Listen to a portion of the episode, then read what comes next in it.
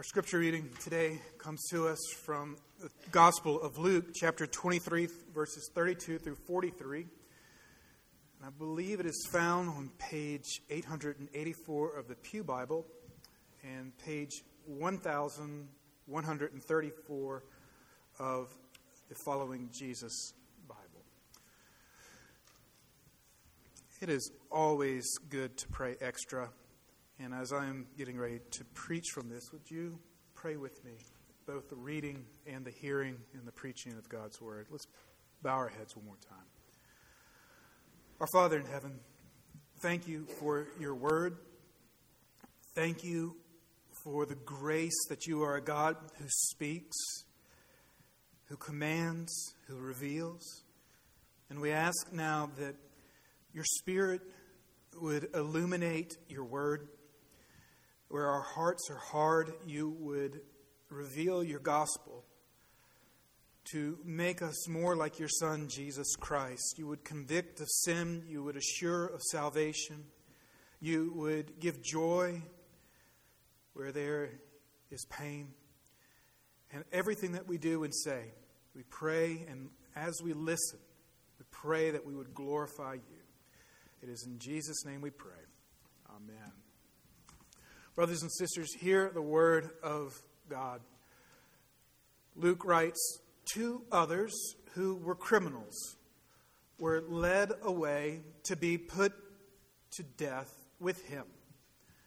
And they came to the place that is called the skull. There they crucified him and the criminals, one on his right and one on his left. And Jesus said, Father, forgive them, for they know not what they do.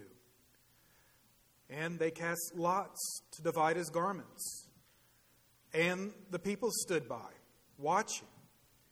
But the rulers scoffed at him, saying, He saved others, let him save himself, if he is the Son of God, his chosen ones. The soldiers also mocked him, coming up and offering him sour wine and saying, If you are the King of the Jews, save yourself. There was also an inscription over him This is the King of the Jews. One of the criminals who were hanged railed at him, saying, Are you not the Christ? Save yourself and us. But the other rebuked him, saying, Do you not fear God? Since you are under the same sentence of condemnation, and we indeed justly, for we are receiving the due reward of our deeds. But this man has done nothing wrong. And he said, Jesus, remember me when you come into your kingdom. And he said to him, Truly I say to you, today you will be with me in paradise. This is the word of the Lord. Thanks be to God. At this time, if there are children that would like to go to children's church, now would be the time to go.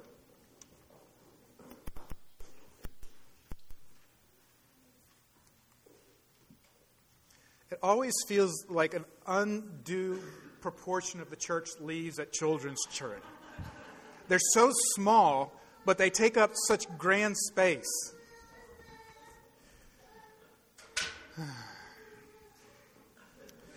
And that is an absolute wonderful thing when children are crying when they leave worship. You could not ask for a greater sound when people walk out of the sanctuary. Uh, before we get to the text, I want to just say how much uh, we are thankful to be here at Faith and how much we appreciate Jason and the elders of this congregation. Uh, this truly is a beautiful and loving and kind and gracious congregation. And Jason loves each and every one of you so much. And to sit under his pastorate, to sit under uh, the nourishment of his teaching is, is invigorating.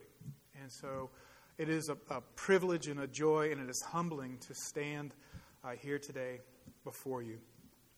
Let us uh, now attend to uh, this text, God's Word, before us.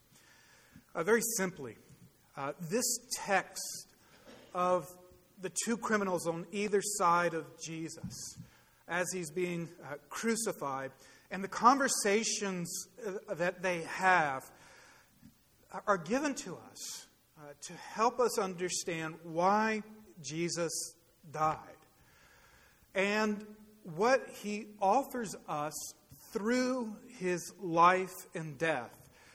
And there's three things that I'd like to look at today. Uh, there is the first man who says, you could say, the most natural thing.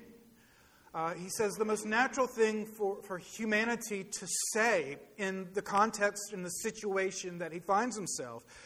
Uh, the second man, uh, you could say the supernatural man, says the most unnatural thing, or he speaks words uh, that in and of himself really are impossible to say. And then uh, the last uh, bit of conversation that we need to look at is from our Lord and Savior Jesus Christ. And when he speaks, he reveals the greatest gift ever given that we can receive. So let's look at these three things uh, the most natural, the most unnatural or impossible, and then the greatest gift to be given. So, point one uh, the natural man. And he speaks the most natural thing that could just flow out of your heart and out of your mouth. And interestingly, uh, it says in verse 39 that he railed at Jesus uh, for not getting everybody out of their suffering. And interesting, uh, this, this railing comes out of an argument uh, that he's making, and it matches uh, the religious rulers who scoffed and the soldiers who mocked Jesus Christ. And they are all communicating uh, there, that there's no way uh, that Jesus is God's Savior King. Uh, because in their thinking, in their natural way of thinking, in their natural way of living in this world and operating in it, there's no way uh, that a Savior King uh, would be on a cross. There's no way uh, that you can exert power and strength and salvation uh, by dying on a cross. And so you could say, in other words, um, it is the most natural thing uh, to say that the gospel of grace is stupid, that it makes absolutely no sense, it's, it's incomprehensible in and of yourself. And you could go so far to say, and, and the scriptures do say this, uh, that the gospel is offensive, uh, that it's insulting, that we would need a Savior uh, to, to die for us. And what you find is, is in humanity's natural state, um, no one wants to agree with what the cross communicates. And that is, is that God is so holy that our sinful, distrusting rebellion is so bad. God's so holy and we're so bad that our sins deserve and must be paid with, paid for uh, by death. No one likes that. Humanists uh, whether humanists are liberal or humanists are conservatives, because they can be both. They hate this idea uh, that humans can't do it on ourselves we need someone to die for us. Uh, because humanists believe uh, that we are inherently good and worthy and capable of taking care of ourselves and overcoming any obstacle and we're just not that bad, and God's really not going to hold that much against us because we do so many great things. Uh, religious folk, whether conservative or liberals as well, hate the gospel. Why? Because liberal, uh, uh, uh religious folks, whether they're on the liberal spectrum or the conservative spectrum, all believe that they have done enough in their religious works and their church attendance and whatever they've done They've done enough to obligate God to bless, and they've done enough to obligate God to avoid any troubles that we may go in. And especially, no one wants salvation by grace. Why does no one want salvation by grace? Because if we are saved by grace, by the freedom of someone's absolutely giving it and us not earning it whatsoever, then what that means is, is we're obligated to the one from whom we receive it. If salvation is by grace alone, whoever it is that gives it to us will be Lord over us completely. And we hate the idea of giving up our self perceived autonomy, that we don't have what it takes, or that we're not good enough, or that God's going to hold something against us. And we hate it. And that's one of the reasons that you see the first man, he completely misses Jesus. And he does not trust Jesus. There's another reason why he does not trust Jesus and why he misses Jesus. It is because Jesus doesn't do this man's bidding. Jesus doesn't do what he wants. He does not answer the prayer that this man is throwing out there to Jesus. He doesn't answer the prayer the way he is sure it must be answered. And again, it's the most natural thing to say to God, God, I, I am I'm suffering terribly here. I'm in a bad spot. Things are really rough right now. I, I need you to come through. You, you do have all of the power, you do have all of the ability. What are you doing? Get me out of this. Come on. What are you, what are you restraining your power and your ability for? But the problem with this first criminal is that he makes his trust in Jesus Christ absolutely contingent. There's a big if there. I'll trust you if it's contingent upon Jesus doing his bidding.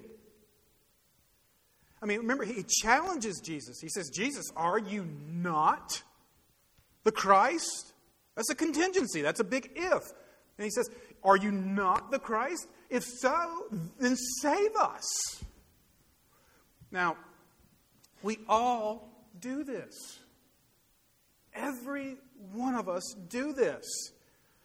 What we do is, is instead of looking at the claims and the promises and the revelation of Jesus, uh, and, and then confessing, Jesus, you are infinitely good and wise and powerful. I know you can get me out of this, but not my will. Thy will be done.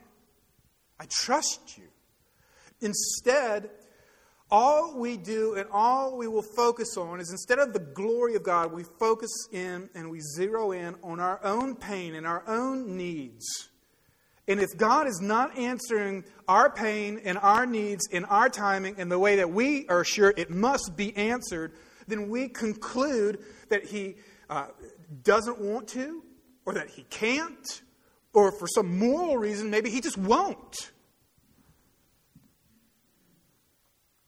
And He's not going to come through for us.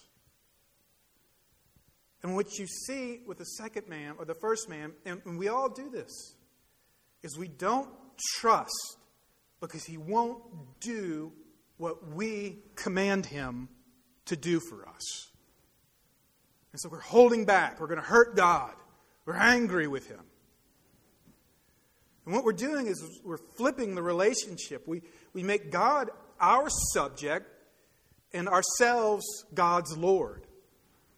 And so what happens is, is when we get in this situation when we're zeroed in more on, on ourselves instead of on the promises and the wisdom and the sovereignty of God, uh, we don't repent. And we don't trust and we don't rest in Him, and we miss for that all of the comfort and salvation that is ours in Jesus Christ. And so it's a natural thing to say, to, to react and to speak as the first man. Uh, but it's very easy to, to miss Jesus Christ uh, if you're coming to Him with that sort of, of mindset. That's point one. Uh, the second point is, is we see a, you could say, a very unnatural word spoken. And you could say an even impossible word spoken from the second criminal. And I say it's unnatural or impossible because it is for us to say what he's, we're going to see that he says, on our own. It is only possible to speak like the second criminal if by God's Holy Spirit he enters into our hearts and graciously regenerates us, uh, takes us from being dead in unbelief to being alive by faith in Jesus Christ. And, and when the Spirit of our Lord and Savior, when the Spirit of the Father, when the, when the Holy Spirit does regenerate us, then what you see is, and what happens, and what you experience is, is as we begin to encounter Jesus as He truly is, with our eyes finally open, because of the Spirit's work, the Spirit of Christ's work in us, what happens is, is we begin to realize the actuality of, of, of the situation, the real situation. And we actually begin to see how our hearts are actually working in relation to ourselves, to each other, but more importantly, and especially how our hearts relate to God through Jesus Christ. And what we have here with the second criminal is it's a picture of salvation. It's, it's a picture of the workings of salvation. Um, notice the, the second criminal, he doesn't say, uh, I need a change in my circumstances. He doesn't say, I, I have to get off the cross. Jesus, you have to change the, the circumstances and the situation that I find myself in. He says, actually, he communicates, I can deal with these circumstances. I can deal with the situation that I'm in. And he, he does have a contingency. He does have an if, but what is the if now? What is the contingency now? I can, I can stay hanging on the cross if I have you, Jesus. Isn't that interesting? The, the, the, the contingency of his life, the if of all his desires, uh, is now pointing to Jesus. Uh, you, can, you can really, it's a good test here. And I've spoken about this many times. Whatever the if is in your life is pointing to your real Savior. I'll, I'll trust you. I'll follow you, Jesus. I'll, I'll walk with you if you give me blank, if I have blank, if, if blank happens. That's your real God. That's your true Savior. That's what you really are, are depending on and trusting in. And the picture of salvation is, is when that if falls away to anything other than our Lord and Savior Jesus Christ. And what you hear the second criminal confessing is, is, is he's, he's, confessing to Jesus, I, I need a change in my heart's desires, in, in my heart's trust, in what I'm resting in. I need a, I need a change in where my faith is, is finding itself. And it needs to be in you, Jesus. If I have you, no matter what I'm going through, I will be all right. And what Luke's giving us here is that's the definition of salvation. That is the picture of salvation. That it is Jesus plus nothing else. That Jesus minus everything, minus wealth, minus health, minus anything, family, minus anything. Jesus minus all that stuff is still everything. If I have Jesus, everything is going to be fine, and I can go through anything that my Lord wills that I go through. And you, see, what's, what's going on is, is God, Jesus, is, is no longer to the second man a means to an end. What was the end for the first guy? Physical life. Get me off this cross. I don't want to die on the cross. The most important thing to me is that I don't die. A physical life, my health, that's, that's the end. The second criminal says, I can die. I can go through death. I can stay on this cross and slowly suffocate and have my legs broken if I have you, Jesus.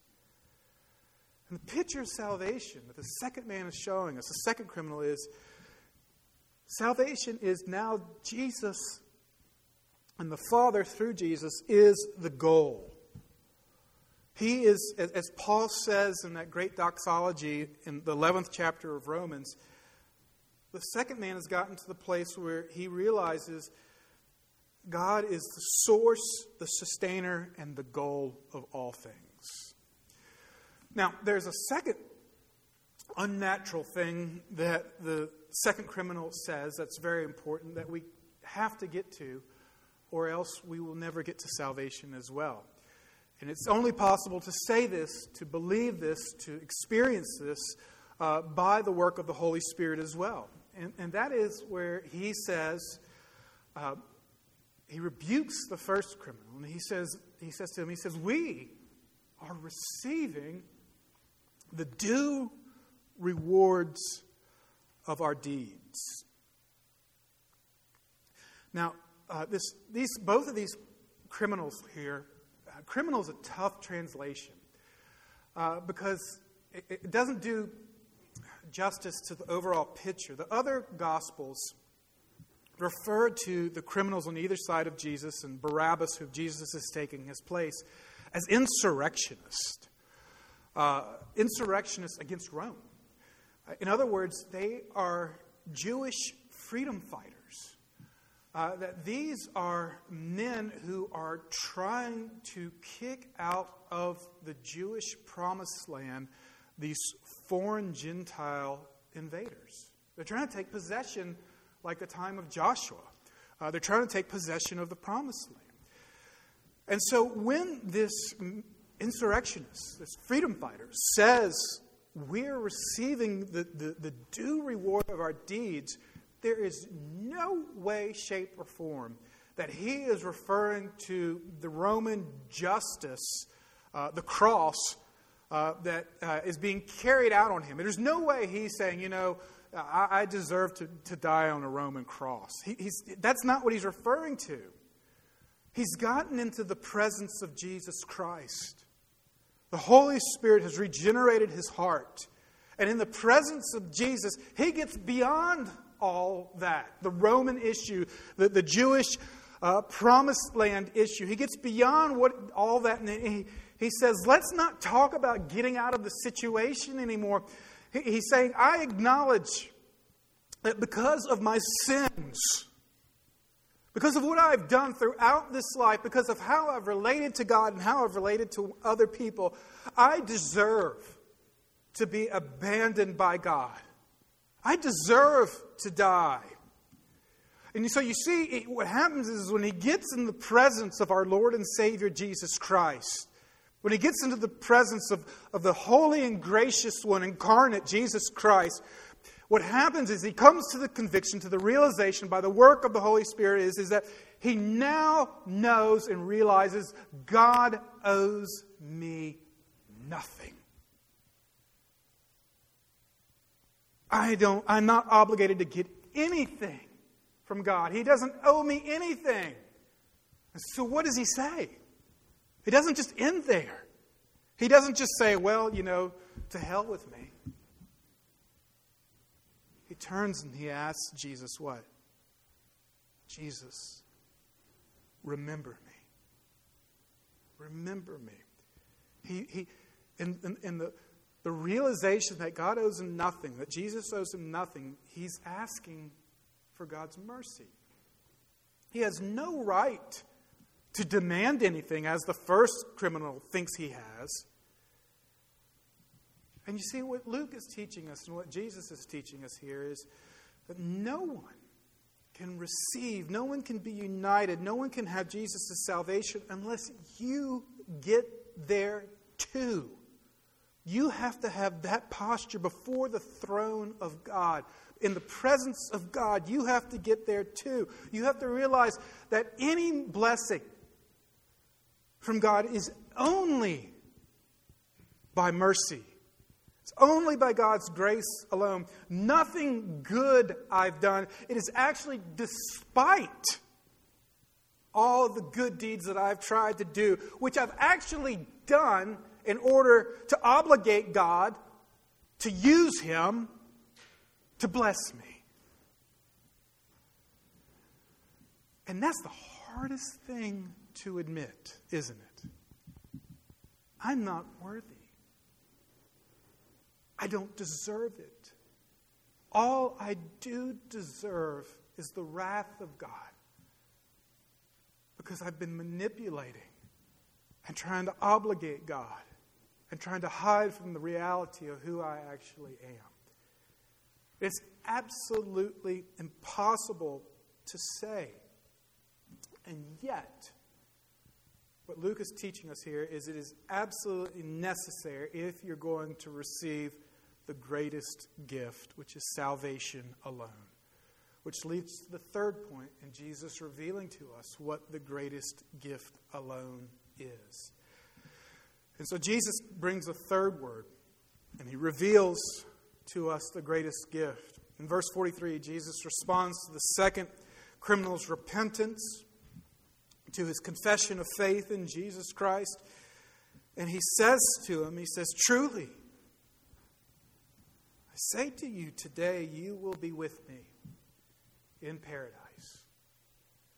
Now, most people, and we've heard this over and over again throughout our lives, most people's minds go to awesome. That means after I die, I'll be with Jesus in heaven. Awesome. And yes, it, that is absolutely true. It does mean that.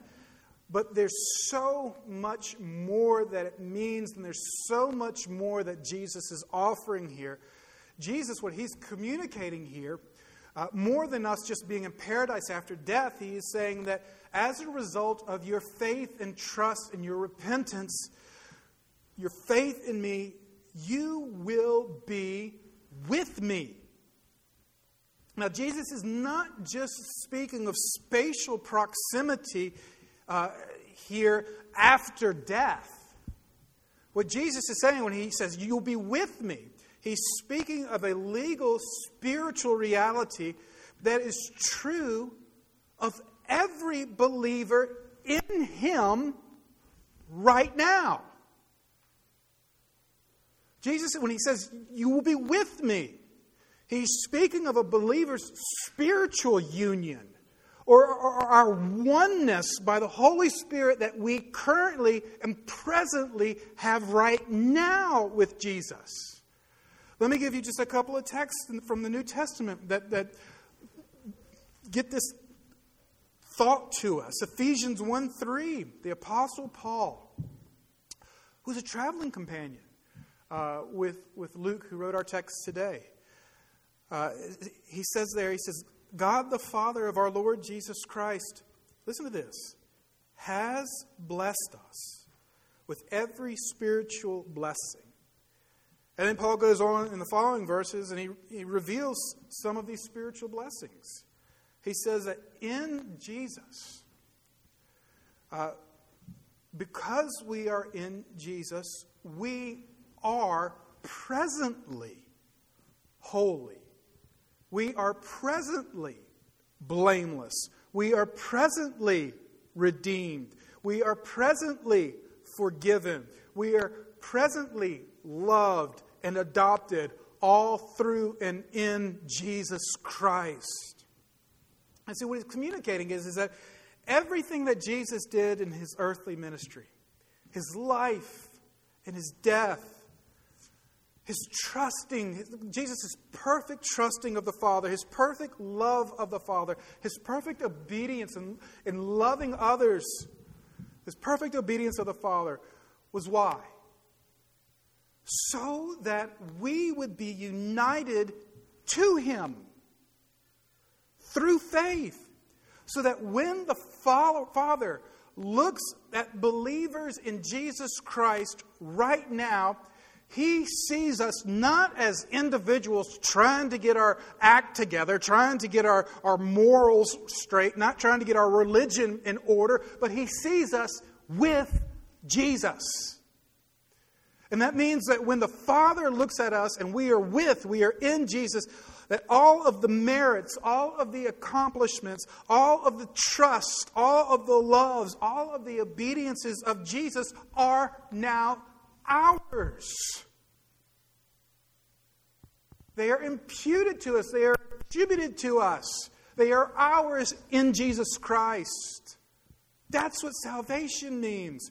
Let me give you one more. Paul says in Colossians 3, he says, You have been raised. What? You already have been raised with Christ. You already are seated at the right hand of God. And Paul goes on, he says, Your life is now hidden where? With Christ. All of these actions are past tense. These are all actions done by the Father in Jesus Christ, and they are now currently present realities for the believers. That's our current position, our current standing before God the Father. We are with Jesus Christ. We are in Jesus Christ. Jesus is saying, Yes, you'll get to heaven because of who I am and what I've done. Yes, but even greater.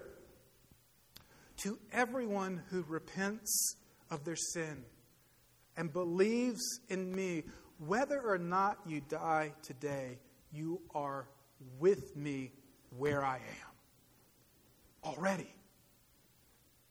That's the present reality. And where is Jesus? He is exalted in his Father's glorious presence. And Jesus' promise to the thief on the cross is because you're with me, you too are in my Father's glorious presence. That's your standing right now. My Father sees you as He sees me, with all the delight, with all the joy, with all the celebration. Why? Because by faith you are with Jesus. You see what Jesus is trying to communicate? He's saying, I came down so you could go up. I took what you deserve so you could have what I earned. He did what we didn't do, what we should have done, so that we could have all of His righteousness. Why? So that we could be completely with Him. And it's only by grace. There's no ifs. It's not us, it's not our doing, it's all by Jesus. If you hold anything up and you say, I deserve, I have rights, I've worked so hard for you so long, I've done so much for you. You have to, you must, God, you must come through for me. You're absolutely missing them. So you have to check your anger and your resentment and all that stuff. Where's it coming from? Who here's dealing with, with anger and resentment? That's the first criminal. The second criminal is the one that says, I'm getting my just deserts. Turn your eyes to Jesus alone. As well, one other thing you can see at this passage very quickly is, is if you think you're too far gone, you think you're too sinful, wrong. I mean, look at this text. The guy is seconds from dying. I mean, look at the second guy. Look, as well, think about this. Moments before in, in Matthew 27, it says that both of the criminals were cussing Jesus. They were both cursing him. What happens?